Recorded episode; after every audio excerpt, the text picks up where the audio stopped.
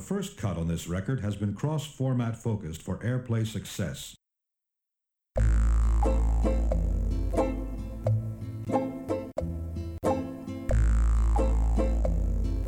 The men beat on their drums.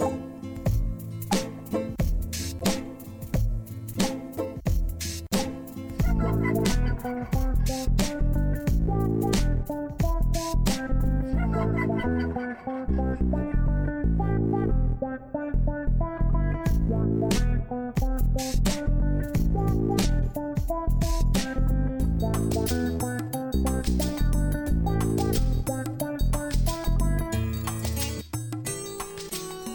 and welcome to Politics Theory Other, a podcast from Tribune Magazine.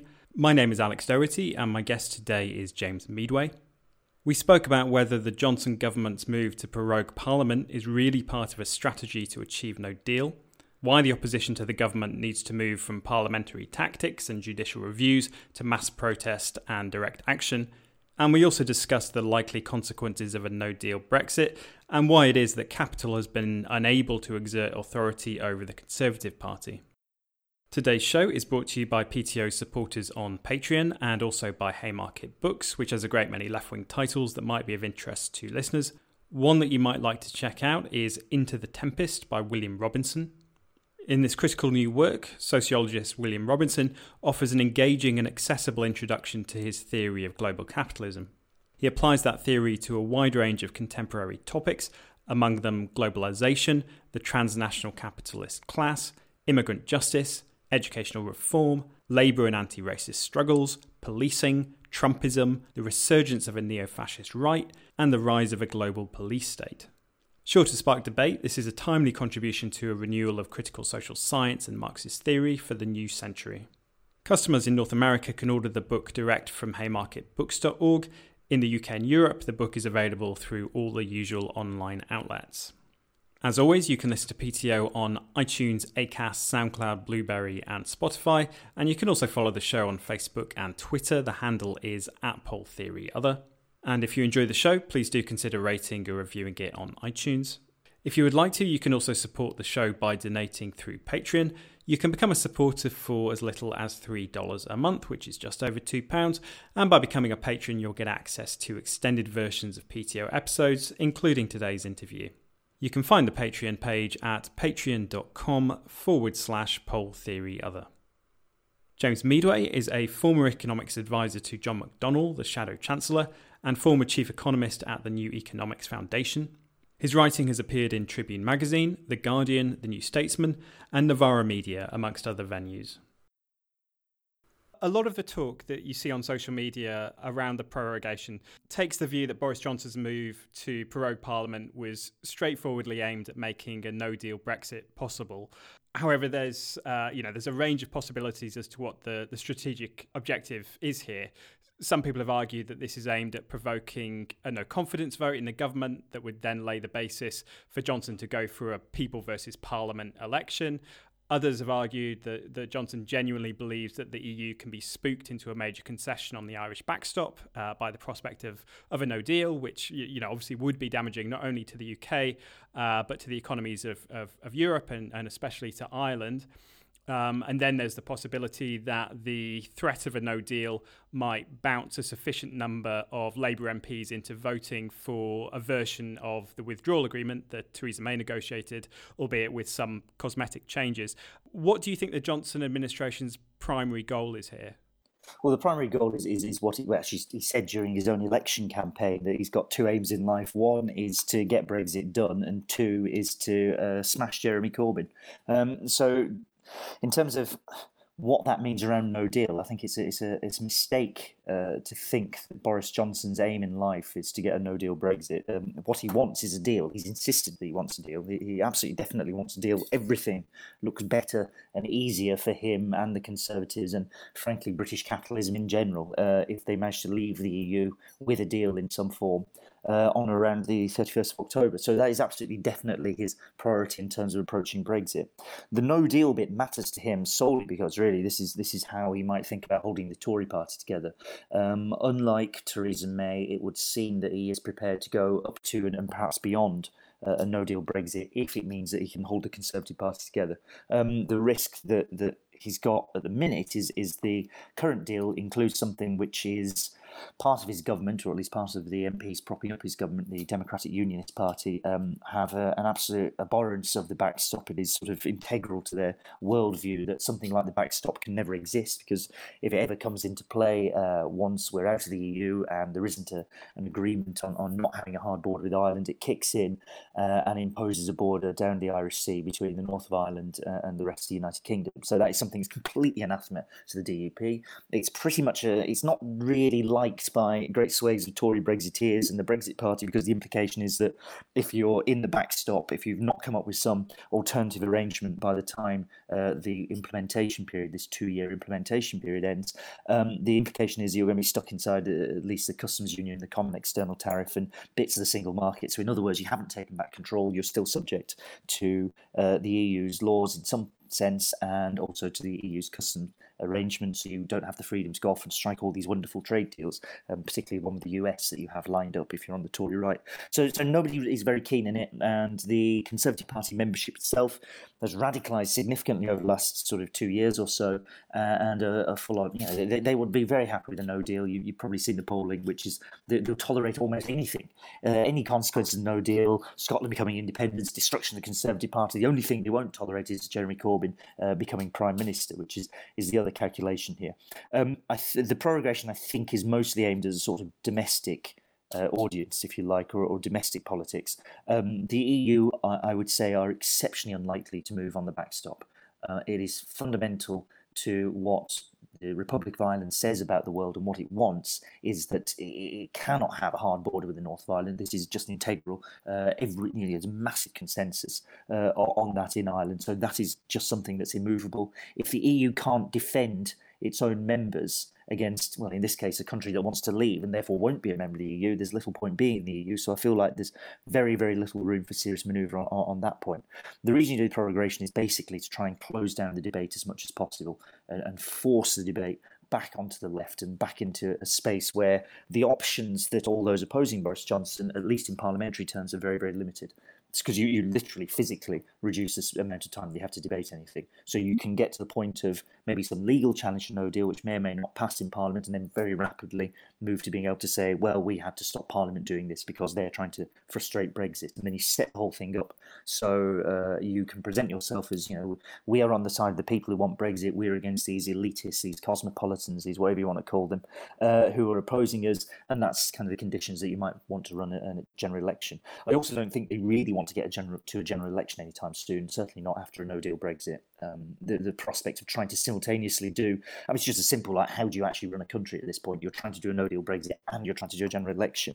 Uh, maybe some of the wilder fringes of, of you know Boris Johnson's advisors might think like that, but it's it's a it's a hell of an ask. So so that seems very unlikely. No, this is a, this is a domestic thing. It's designed to close down a kind of parliamentary version of how to oppose Boris Johnson, which is why uh, uh this is why it's so important. I think to have protests to get people on the street to take the initiative away from what's happening in Parliament and, and back into a, a much more radical setting regarding the backstop, I mean, does this mean for you then that, assuming that op- opponents of No Deal aren't successful, that the most likely outcome is a no deal Brexit. It's just not a no deal Brexit that is willed by the Boris Johnson uh, administration. It's just they sort of paint themselves into a corner and they have no other option at that point. I, I think the most likely outcome remains a deal, uh, and it's remained a deal for as long as there was a deal to be to be done. I mean, this is a sort of preservation of the status quo. Very powerful forces want this to happen, both on the EU side and the British side, including the Prime Minister, including his advisors. The, uh, if you look at the cabinets you know, that, that, he has, he gets presented as like the hardest of the hard line. Well, they're not. This is overwhelmingly. I think there's only Priti Patel who, who failed to vote for the withdrawal agreement at some point. Every single other cabinet member, including Jacob Rees-Mogg uh, and Boris Johnson, voted for Theresa May's withdrawal agreement. So they want a deal and they will try and get to a deal. The room for manoeuvre that Boris Johnson has is extremely limited. Um, he talked during his campaign about potentially extending the, the withdrawal agreement period, the implementation period, this sort of two years after you leave the EU, where you're supposed to try and renegotiate a, a free trade deal effectively with the EU and anybody else, I suppose, who wants one. Um, so potentially you extend that, which pushes away the question of the backstop at some point into the future at the price of leaving you subject to EU rules for however many years you decide to extend it for. Um, you could present this as a major concession and that you're delivering Brexit and it's all good. Uh, that is going to look increasingly tempting for Boris Johnson. that If he just gets Brexit in some form, that's what you're going to tell people you've done, regardless how bad and useless it actually is. Um, so, so that I think is where they want to get to. Uh, the, like I said, the EU on the backstop. it's very, very hard to see what, what their room for manoeuvre is. Uh, it's it's kind of fundamental that the EU needs to exist to defend its members in some senses. If it can't do that, then there's no point being the EU. It undermines much of what this you know, the collective arrangement is supposed to be. So I can't see moving very far uh, on the backstop. Who knows? I mean, stranger things have happened. More likely, it'll be some fairly cosmetic tweaking to the existing withdrawal agreement, which uh, Boris Johnson will try and then jam through Parliament, dangling the threat of a, of a no-deal Brexit, um, which is now made more plausible because obviously you've cut short uh, parliamentary debating time. As you say, uh, members of the ERG have already voted for Theresa May's withdrawal agreement. But nonetheless, we, we do seem to have seen uh, a hardening of, of their rhetoric around the uh, relative desirability of, of, an, of a no deal Brexit. But you, you don't take that so seriously? I, I, don't take it so. I don't take the ERG particularly seriously. I, I, don't agree. I don't agree with Dominic Cummings and, and many things, right? But uh, he holds them in, in, you know, you can read his blog. He holds them in deep contempt, and he, yeah. he's probably right to do so. Um, when they were actually put under pressure, they folded, right? Uh, they split on the question of whether or not they were going to actually back uh, not uh, having a withdrawal agreement and therefore running close to a no deal uh, Brexit. So I don't take it particularly seriously. Uh, it's more a situation of just how bad things have got in the Conservative Party that they've got as far as they've got as far as they have done so so that that I think is is more if there's a, pressure on the Conservative Party around this, it is coming externally. It's coming via the Brexit Party and the need to appeal to their base of voters and their own membership and to look as hardline as possible uh, on on the on the issue of Brexit, which means basically at least countenancing and potentially actually delivering a, a, no deal Brexit. But that's that's a sort of external pressure. It's not appearing at the top of the Conservative Party.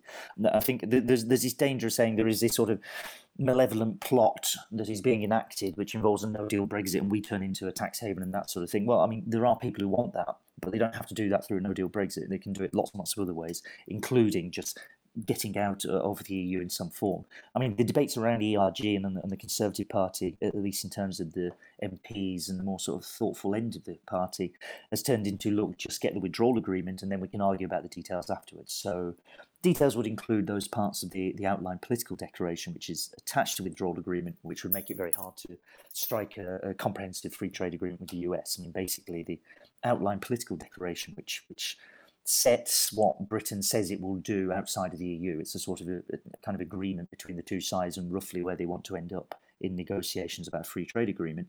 And it basically says Britain will continue to observe more or less European standards on use of you know, fertilizers and phosphates and hormones in food. If you're doing that to Europe, you can't have a free free trade deal with the US because you're saying you're going to observe European standards. So, so that'd be one of the things that you want to pull away at if you actually get out of the EU. Uh, and I believe the priority now is for at least Conservative leadership is to deliver Brexit in some form and not worry too much about the form it actually takes. And and you don't feel that they would be all that concerned about the electoral consequences in terms of a possible Brexit Party insurgency on the basis that the Tories haven't delivered a sort of real Brexit. Uh, who cares? Really, who cares? It's like uh, it's sort of there will be a small number of people who are like absolutely we should have had a hard Brexit. And if you're the Brexit Party, you can always take whatever Brexit turns up and say, well, this isn't the real Brexit, which is some other thing. I mean, ultimately, if you have a hard Brexit, you then say, well, we didn't leave the WTO as well, you know that sort of thing. You can go, just you can keep going in this quite quite a, quite some distance. So you can always do that as a Brexit Party, and that's going to be what you try and do. Um, but more seriously, in terms of what you can say to people, like if you get a deal through, uh, and this will be the calculation, I think, on the Conservative side, uh, uh, and certainly for Johnson and Cummings and the people around him. If you get a deal through, you can turn around and say, I, Boris Johnson, finally delivered Brexit. Nobody else was able to do it. I did it. So aren't I like Churchill, you know, uh, or, or, something similar? Uh, and because you've delivered Brexit with a deal, whatever form the deal is, suddenly all that investment that's been held back for the last 18 months or so, you know, lots of companies won't invest, businesses won't invest when they don't really know how Britain's major sort of international relationship is going to look in like six weeks' time or, or thereabouts, right? So there's an awful lot of investment that's been held back. Once some stability's been brought into the situation, it's clear that we've left, it's clear the conditions we leave, and there's a deal a lot of that investment will come forward. So you could say, okay, I, Boris Johnson, deliver uh, Brexit. Nobody else is able to do this, but I did. I stood up to Europe. Well done, me. And you have all this investment suddenly surging forward, and suddenly the economy's picking up a bit, and everybody else looks like they're going to recession. So suddenly everything looks quite rosy. Do you see what I mean? And, and I think that would if you if you think you can get to that point, if you get a deal, you definitely want a deal, and to hell with the Brexit Party. They'll make a nuisance of themselves, but so did UKIP, right? So you can you can you kind of work your way around that. Um, that, that doesn't mean that there aren't a whole load of people with particular visions of what the future would look like outside the EU. I mean, Jacob Rees-Mogg has one. Uh, other people have slight variants on this. But broadly speaking, you do want to get to this kind of you know, for, for one set of Brexiteers, it's very open free trading. We're going to strike mighty trade deals with, like, God knows, India, China, the US, whatever it might be. Another set of people is, is you know, pull up the drawbridges and, and shut the rest of the world out, that sort of thing. Uh, uh there's a huge problem there, by the way. I mean, to take the most obvious version of that, uh, you can't get a free trade deal with India, who've said they would be very happy to sign one without also uh, de restricting uh, controls on, on migration from India, right? So so there's, there's there's big contradictions in what the Tories actually might want to get out of all of this. But the main thing is get let's get to let's get to a deal and smash uh, Jeremy Corbyn. And the way they want to do that uh, is you know spending a bit more money if they if they can persuade the Treasury to do it. Uh, you might have seen the news today; it's fairly clear. There's a huge row going on between Number Ten and the Treasury uh, at this point in time, Sajid Javid, as we're speaking, has, has moved forward his uh, announcement of a spending round. It'll be a sort of mini budget on Tuesday next week as we're talking. Uh, headlines today is that he's just had his media advisor sacked. Uh, without being told about it, it would seem by by number ten. So, so there's a clear attempt to try and get the Treasury to behave in a sort of populist way that would get Boris Johnson to hold the Conservative Party together and win the next election, which basically involves them trying to spend more money. The, the Treasury doesn't want to do this, but it's a key part, I think, of, of what Boris Johnson thinks he's doing at this point in time. And presumably they're pretty confident of having the um, the tabloid press be cheerleaders for this for this. Oh um, yeah, yeah. I mean, that, that's all priced in already. Yeah, they got that. It would be, you know, uh, I mean, you, if you remember the, the embarrassing uh, headlines around Theresa May when she first became Prime Minister. Crush, you have to think back a bit. Saboteurs. Crush the saboteurs, Iron Lady, you know all that sort of uh, all that sort of thing for a while. And, and she was she was genuinely, you know, if the opinion polls are any guide, and they're not a great guide, but she was genuinely popular in a way that Boris Johnson simply hasn't been from, from as soon as he's entered office um, for, for a brief period of time. Uh, and, and everybody started to delude themselves that it would be crushing the saboteurs and she'd call the election and, and do incredibly well and, and destroy the Labour Party and Jeremy Corbyn and socialism in Britain forever, and that'll be that. Um, it didn't quite work out like this. Uh, although, I mean, in practice, her, her strategy actually worked very well. Uh, you know, she got the what, the biggest share of the vote for the Conservative Party since Margaret Thatcher in 1983. The thing that spoilt their plan was the Labour surge, and they were doing far far better than, than they calculated for. Um, and if you look at what Boris Johnson's doing, it, it's basically you know it's remarkably similar to what Theresa May said she'd do if you look at what he's actually saying and what he's trying to do with the do about the world, it's we will try and deliver a deal for Brexit. This is Theresa May's big thing. Uh, we will try and spend a bit more money. We're we're here to sort of look after the whole country, that sort of thing. Theresa May said the same thing, was never able to deliver on it because she had a massive row with the Treasury and wasn't able to squeeze enough money out. And we'll see where Boris Johnson gets to on that. Um, but it's it's kind of very very similar. It's certainly electoral and political strategy the two of them have. Uh, it's just you know, Boris Johnson. You deliver it with with perhaps more gusto, with more vim, um, and uh, you're in conditions of worse crisis because your, your strategy hasn't actually come through over the last two years or so. So, so otherwise, he, he looks remarkably like Theresa May in terms of the actual content of what he's saying and, and says he will do. So, from MPs opposed to no deal, we've seen sort of a, a mixture of defiance, but also a degree of defeatism too, in, in, recognition of just you know how much power is invested in the executive and, and the range of tactics available to the government to even further squeeze the time available to try and legislate against a no deal or, or bring a vote of, uh, of no confidence through measures such as filibustering in the Lords or even the creation of new bank holidays. Um, what realistically do you think are the options available to MPs at this point? Well, this is this is the the issue of prorogation is it, it, sort of removes lots and lots of options. I mean, the option one is some sort of legal challenge, which is as we speak being prepared. I think there's there's a bill or you know, humble address or whatever the precise sort of parliamentary form uh, that is being presented on that. The um, predictably, really, the the actual legal challenge in the court up in Edinburgh uh, has sort of failed today, um, which is you know, fairly likely to happen. But their room for manoeuvre as, as, MPs has been limited and quite deliberately limited uh, by, by the prorogation. That's why it's being done. The, the critical bit here, I think, is getting the initiative out of Parliament in one form or another and back into the rest of the country. Because what you're what you're starting to look what what's happened with this kind of uh, increasing the temperature or, or, raising the volume or whatever the metaphor might be for what Boris Johnson's just done is that it, it's brought to the fore all the other elements of the sort of huge political and constitutional and social crisis that were always buried away somewhere and bubbling away in the background. It's brought right to the dead centre of this. You know, there is a crisis of what does democracy in Britain look like for people protesting.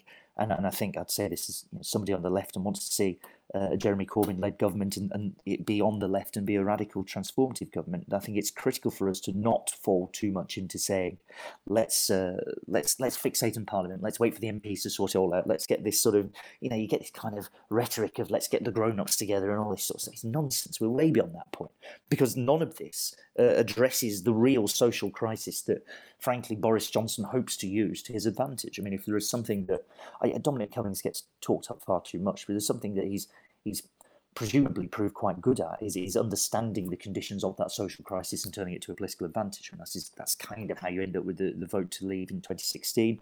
They want to do something similar here. They want to turn the fact that austerity has been a, social calamity, neoliberalism for 40 years has been a social calamity for great swathes of the country. They want to turn that into an argument for supporting Boris Johnson, who, of course, merrily supported all of these things and will uh, accelerate them thereafter. So we have to kind of break that logic and you have to get out of saying, what's Parliament going to do, and into saying, what is the movement going to do? What are we going to do in the streets? How many protests are there going to be over this weekend and in, into tomorrow? Uh, can we get people leaving their workplaces? Can we, you know, people talking about general strike? I mean, it's quite, at this point in time, quite a almost fantastical demand. You know, there hasn't been one really since 1926 in this country, but, but at the very least, you start to raise these things. And, and I think, I genuinely think that they've miscalculated. I think they've seriously misjudged the depths of the social crisis and the depths of the anger and the attachment people have to democracy, not, not so much to Parliament itself, but to the idea that your government is accountable to someone and we have some say over this, uh, which the prorogation just tramples all over.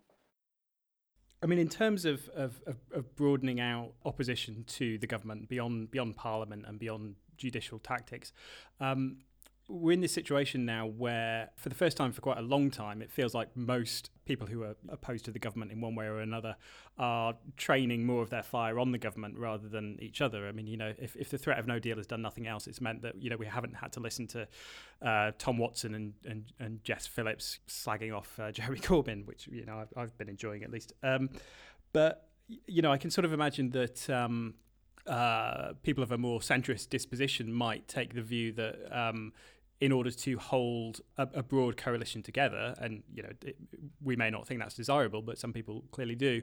It would be a mistake to try and escalate into tactics of, of, of civil disobedience and and and strikes, uh, because you know figures like uh, you know John Major might be up for trying to block no no deal through the courts. He's not. He's not up for that. Well, he's, he's, I mean, look, John, John, Major is trying to do that. John Major prorogued Parliament himself, of course, in uh, 1997, uh, just ahead of the election. It was basically to try and curtail questions around cash for access and that sort of thing. So he's not in much position to talk about the legality or otherwise of prorogation here. I mean, it's a slightly more serious circumstances now, let's say.